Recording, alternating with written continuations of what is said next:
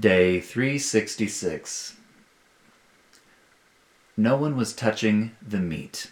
Dustin salivated at the sight of it. The smell was intoxicating, strong enough to make him forget about the rancid, unwashed aromas from the person wedged beside him on his bench.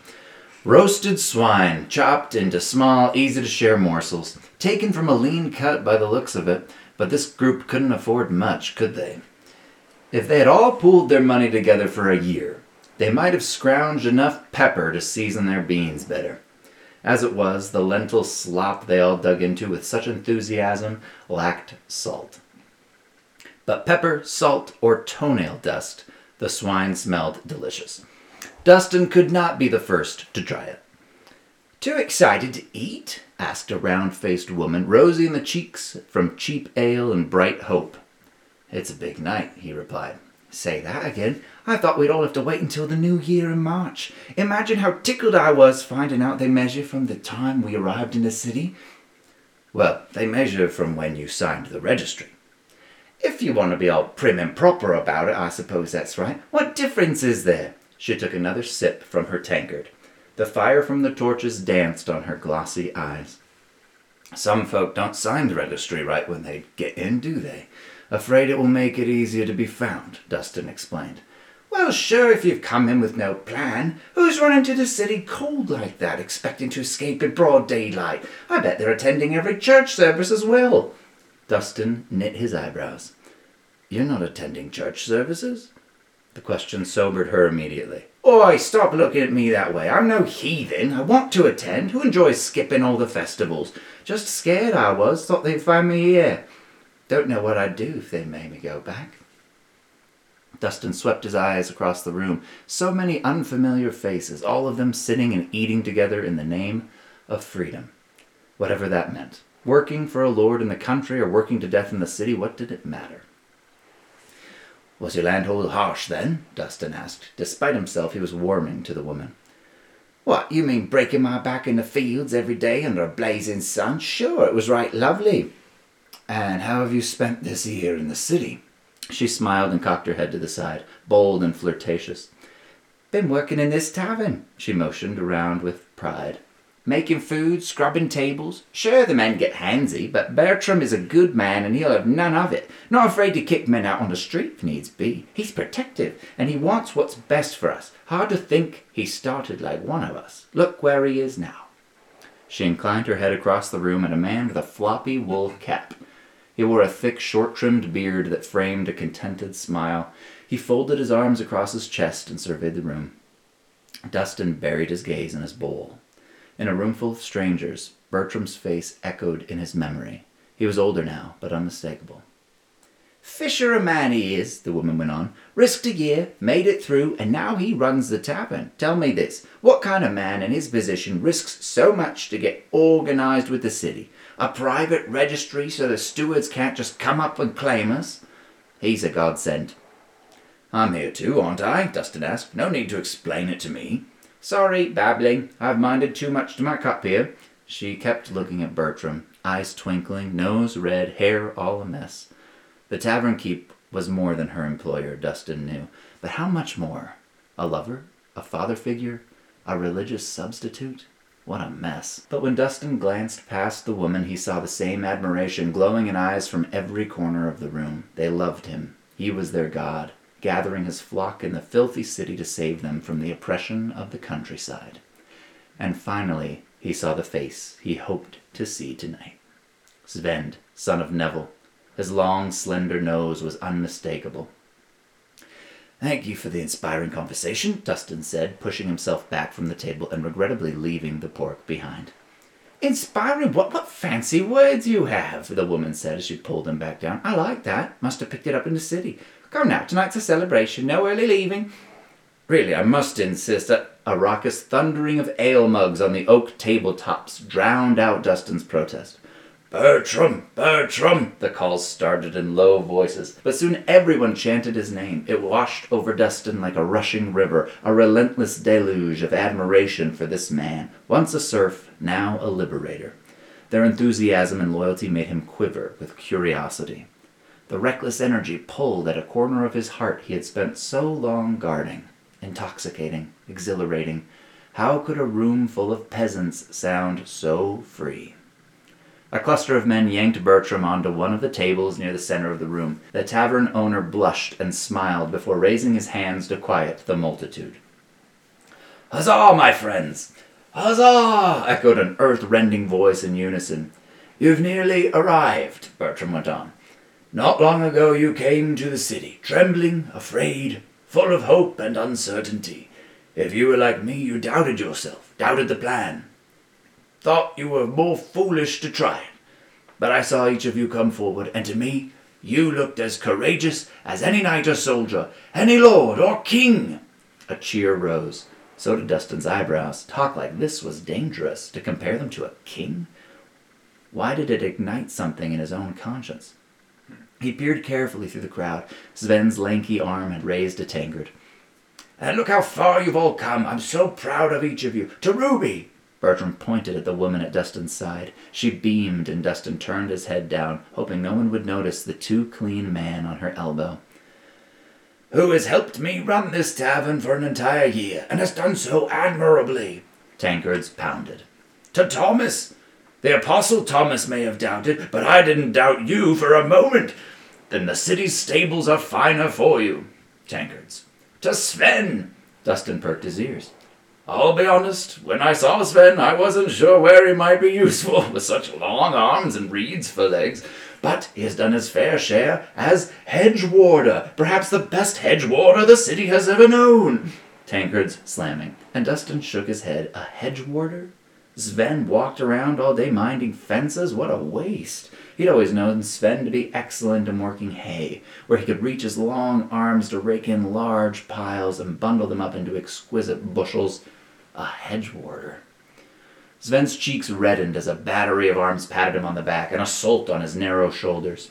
And so many others among you, working hard, building a life that you can call your own. Once you were vassals, property. Tomorrow morning, when your year and one day is up, you are your own men and women. Life will be yours to make what you will of it. So tonight, we celebrate. Bertram swept an arm toward the tables. Not many of you will have tasted the pork in the dishes at your tables and don't think you need to try more than a bite. The first time can be rough on your stomach. But I wanted you all to taste the luxury of those that have ruled over you. He raised a mug high. It's my toast to all of you brave enough to start a new path. Hear, hear! The room rang out in a hearty cheer. Dustin did the same before he was overwhelmed with a loud aggregate swallowing as everyone in the room drained their tankards. Then a percussive out of sync hollow clang as they slammed their empty vessels on their tables, and the throaty chorus of satisfied ahs raspy out of their throats. Bertram led the way by plucking a morsel of pork and popping it into his mouth. Finally, Dustin stuffed a bit of pork in his own mouth, eager to savor the unctuous, meaty fat, and was disappointed that it had gone cold while they waited. A shame. And it might have been so delicious. Still, it was worth seconds. He ate another morsel and looked around his table. Ruby stared at him, along with a few others. You like it, then? Dustin swallowed as he scrutinized the faces chewing some of the more grisly bits of swine. Each of them were painted with curiosity, discovery, apprehension, surprise. None of them had casually dipped their hand back in as if they were having more gruel. It's, it's not my first time trying, he admitted with a shrug, but the hair on his neck stood on end and his pulse quickened. Oh, no? Where'd you say you worked? Asked the sturdy man with calloused hands across the table. Dustin swallowed his new bite of pork, this time without chewing before the obvious answer came to him. Butcher, down the road. What doesn't sell, we put to use. Ruby shuddered. I can never stand being a butcher, elbow deep in blood all day long like that. Dustin relaxed his balled fists under the table. Beats standing knee deep in dung all day. Thank heavens, said the man. Thought you were gonna say you had some easy job like the city hornblower or something, and I was about to lay you out flat for it. He and Ruby laughed heartily, and Dustin forced himself to join in. But the thought of this man, at least twice his size and right out of a nightmare in his coarse brown tunic and veining forearms, laying him flat, was enough motivation to reconsider the entire thing. But then the time ran out tomorrow. Tomorrow they would all be free. Go on then, Ruby insisted. Tell us a bit about your landhold. Why'd you run away and how'd you go about it? Oh, surely you don't want to hear about any of that, Dustin said with a cough. But several sets of eyes, none more than five feet from him, glowed with interest. The room had grown loud again with conversation, and the table formed a type of bubble of social interest. No one will be more interested in us here tonight together, said Ruby. Start at the beginning. What was your job before coming to the city and turning into a butcher? Livestock, Dustin said after a pause. Cared for them. Had away with six sheep, actually. His story carried him easily away from the truth, and once he got going and saw how they all believed so readily, he carried on. That's what inspired me to seek butchery here, in fact. How do you mean? asked a pudgy man with a burn on the side of his face. Well, not every sheep can be saved, of course, and when it dies, no point in wasting it, right? And here you were getting on me about attending church services, Ruby said, punching his arm. Go figure. How do you mean? Dustin asked. I just figure you for natural magic healer. No offense. Can't imagine you calling on the name of our good Lord to cure a sheep or something. Right, Dustin choked. Uh, exactly, yes. Natural magic was my preferred method. Please, go on, said the pudgy man again. I'm to work at the city's stables in a fortnight. Can you impart even a bit of wisdom I might take along? Save a horse in a pinch, something like that. Dustin wished now he had never taken a bite of pork. He racked his memory on any plausible incantation or potion he had ever heard of, but his mind was blank, so he made one up. Well, this is simple enough. If you have a horse with a fistula, try grinding up some green viper and applying it to the sore. Try that once on a sheep, bit on the leg, something terrible by a wolf. It was walking again by morning. Dustin took a long draught from his pint. The party at the table collectively nodded appreciatively, trying to commit the advice to their drunken memories. And to think, now you're a butcher, and all this knowledge going to waste, said Ruby. You should talk to Bertram about a new position. No, no, I'm happy where I am. She's right, said the large man opposite. Bertram! No, please. Dustin lunged at the large man as he stood to prevent him from calling the tavern keep over. His hands found purchase on his hairy, burly forearm. The brute stared at him in confusion. What shoes? Ruby exclaimed, pointing to Dustin's feet. Where'd you get those? He scrambled back to hide them again under the table. They're not my usual butchery shoes, he mumbled. I'd say not. Those are fine leather. Ruby tried to push her head under the table to get another look, but another battering round of clanking broke their attention. Across the room, Sven was being pushed up onto the table. He tried to wave off the encouragement of those around him without success. It was clear the crowd demanded a speech of him. Sven, giving speeches, what a wonder. Some of you know me, Sven started in a squeaky voice. Fists pounded on tables. I've grown very close to some of you as we've worked together. It's funny if you think of it. The idea that 50 or 60 of us all showed up in the city on the same day. we owe so much to Bertram, but some of us more than others. Dustin narrowed his eyes and listened. He had been looking for Sven for a long time, and he'd be lying if he said he didn't have questions. You see, I used to work the hay fields. It's difficult work, sometimes back-breaking, but it also gave wonderful views of the land. One day, my lord's daughter came riding by on horseback, and she stopped to watch us working. It was exciting, of course, to see someone dressed in finery, hair lovely and golden as the hay, but I didn't think much of it until she started talking to me. She was about my age, you see. I couldn't exactly take my leave of her while she wanted to talk, so I remained and listened. Her father had plans to marry her off, and she wasn't too pleased with them. We spent some time together. A surprised but knowing murmur went around the room. But we didn't do nothing, honest. She kissed my cheek, and I, she tried to give me her kerchief, but I refused. Anyway, a few days later, it wasn't the Lord's daughter that rode out to see me, it was someone else. He asked me questions. He didn't part with a friendly goodbye. I knew I needed to leave. So leave I did. I came here. Sven stopped, and he swallowed back a lump of emotion. I think Bertram may have saved my life. I didn't mean to do ill. I was just a kid. Still am, but wiser now, and I'll never make a mistake like that again. So, Bertram, thank you. He led the group in raising another pint to the tavern keep, and this time a much more sober chorus accompanied the action. Dustin folded his hands and considered what reasons Sven might have to lie in front of this group of people. If he'd enjoyed a romantic rendezvous with the young lady Erin, wouldn't he be eager to boast about it in this company?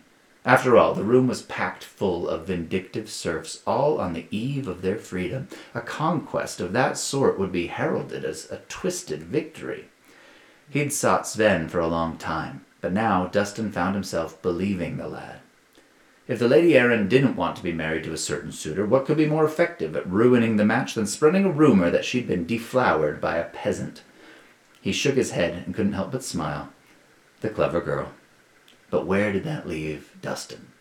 He massaged his jaw and stared at the young man. As if his gaze were a magnet, Sven turned and made eye contact. His already thin frame crumpled in on itself. His bleary expression turned rancid and overripe before he bolted for the door. Dustin didn't need to give chase. A fan of arms grabbed Sven before he'd made it two feet. Well meaning arms, afraid that he'd just been overcome with a fit of some kind. Sven only pointed with a shaking hand toward Dustin, and every pair of shoulders in the room rotated in his direction. Dustin! Bertram's voice burst out in a hollow shout. It had the fury, but not the power. No, you can't. Dustin stood, allowing his posture to take its full size. His adult life of eating well rendered his frame more imposing than most of those around him. Don't let him take me, Sven cried. He won't, growled Dustin's large table companion before advancing on him. Stop! Bertram's command stopped the attack, but the man turned in confusion toward the tavern keep. Wise, Dustin said. City God knows exactly where I am. And should something happen to me, well, I'd hate to see so many of you in chains right after becoming free. You heard him, Dustin, Bertram said. The girl used him, set him up. You have to believe him. How am I supposed to just let him go? I've been after him for a year now. It's personal. It's the Lord's daughter, not just a runaway. But I didn't, Sven started. It doesn't matter, Dustin said. Her father doesn't care. If I go back empty handed, it'll be my head. Do you hear the fear in your own words? asked Bertram. You might not work the fields, but you're no freer than the rest of them. Why not join us? Dustin scoffed. You mean scrape my way through city life? he asked. But even as he asked it, the idea blossomed. The imperceptible aroma of a dizzying headiness flowed through his nostrils. Freedom. He'd jumped at the chance to become his lord's steward, but his life would be spent serving another. There, Bertram said. I see it in you. You want what we have here. I can give it to you. It's the right way to live, and you wake up every day knowing that it's yours. A gentle hand wrapped around Dustin's. He turned, surprised to see Ruby's face gazing up at his, not screwed up in anger, but pleading and lovely. I met a decent man tonight, she said. I know it. Can't you imagine a life here? He could, especially if Ruby were involved. The invitation smothered him. It pulled at every muscle. But what about his duty? Could he abandon all for these faces? This family? The cheery ale? The bites of pork? He stared at the pork. They had hardly touched it. He reached out and grabbed another piece. Sorry, Sven. I just like the meat too much. Oh, it's good. I like it. Oh my gosh. I, I know nothing about this like system of laws. Yeah, and tell us about explain the Okay. to us 66 rule. how this works. Okay. The culture of peasantry is a very interesting study, Mm. if you think about it. You have all these castle estates, things like that, and then the large air agricultural expanses. Um, city life and towns, you know, they weren't crazy, highly populated the way we think about them today. Mm. You know, we're talking about like really, really large towns in kind of the middle Middle Ages were, you know, 30,000, 35,000. And that's like a very, I mean, that's kind of a small city mm, Right. by today's standards. So you have so much of the population out working agriculturally. Then the plague comes about, and it changes up the social dynamic with the peasant relationship. And so no longer peasants. Uh, they don't they don't have the same type of servitude as they had necessarily before because there's a labor shortage and suddenly they can demand things. So they're basically tied to the land. They're not slaves, but they're tied to the land. They have to do the work. Um, but cities were trying to get people to come and be in the city where it's fun. And one way of enticing these peasants over was to say, listen, if you come to the city and you last 365 days plus one day, then we will dissolve this legal relationship you have with your landholder. So that's a really cool idea, except that you have to sign a registry when you get to the city, and then the Lord's sending his bailiffs and his stewards after all these runaway peasants, and they just look at the registry and they There's say, record, yeah. yeah. So So is here. there were actually the city kind of did these backroom deals with some people to start creating these private registries that were not so easily discoverable by the stewards and the bailiffs. You know, there were bailiffs taking bribes and things like that, and so there was just kind of this whole like flee to freedom idea that these peasants were pursuing. That's wild. So that was a really f- cool idea for a story where maybe you've got a whole group of these of these peasants and they're just on the eve of their freedom. Yeah. But by the law, all it takes is the one like if you're discovered, it's not till day 366 that it goes into effect, right? So that was the general idea for it. Did the city want to bring in people just for labor? Like, what was the city's incentive to pull people off out of the fields? Yeah, so the city's evolved, of course, through this kind of you know merchant trade is really where the the city hubs kind of started, and they're building up and building up. As the cities build it up, there's just a need for people to, to do things, you know, um, and especially back then, a bunch of weird random jobs. Like I mentioned, the city horn blower, for example. Yeah, what's up with the hedge warder? Yeah, a hedge warder. It's literally just they just go around, and make sure the fences are all looking good. Which sounds so stupid,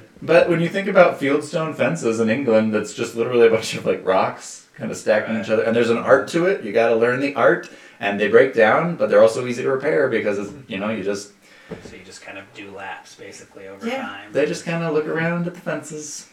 Yeah, and the horn blower was like their job was just to kind of let everybody know what time it was, and you know it's just all these things we kind of take for granted. So let's talk about the meat. I think this is one of those things when people think Middle Ages, they think medieval times and big turkey Oh. leg and Right. Sure. Pig with an apple in meaty- its yeah, exactly. And uh, like it just turns out most peasants really had almost a just a straight plant based diet because it's just so much cheaper. Livestock is very resource intensive. It's resource intensive. It's prepared for a specific purpose. Um, and usually, they, yeah, if you're raising the pigs, which is a very high flavor meat, um, it's not. It, like you're probably not the one the pigs are getting raised for. You know what I mean? Yeah. It's like we're getting we're gonna sell these, and peasants can't afford them, and uh, sheep, of course, have other uses. So I think mutton maybe is a little bit more common as you have sheep dying, maybe of natural causes, stuff like that.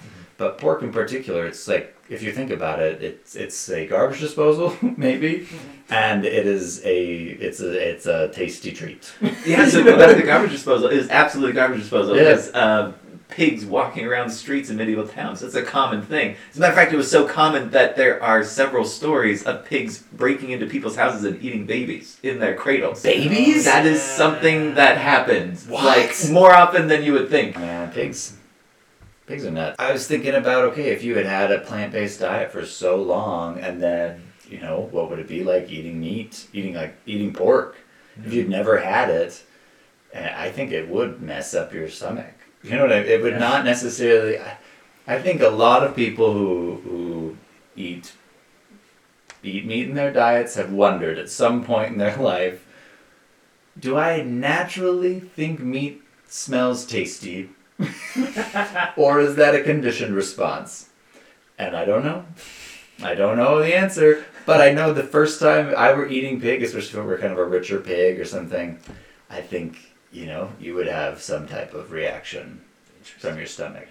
That makes sense to me. I mean, you And spend you- your whole life eating Yeah, something else. And you might think it's gross, you know, really, really gross. So, anyway, so uh, that was kind of a fun thing. And the idea, though, that the steward, who is kind of more in communication with the Lord, might be in a different housing situation, different. Oh, absolutely.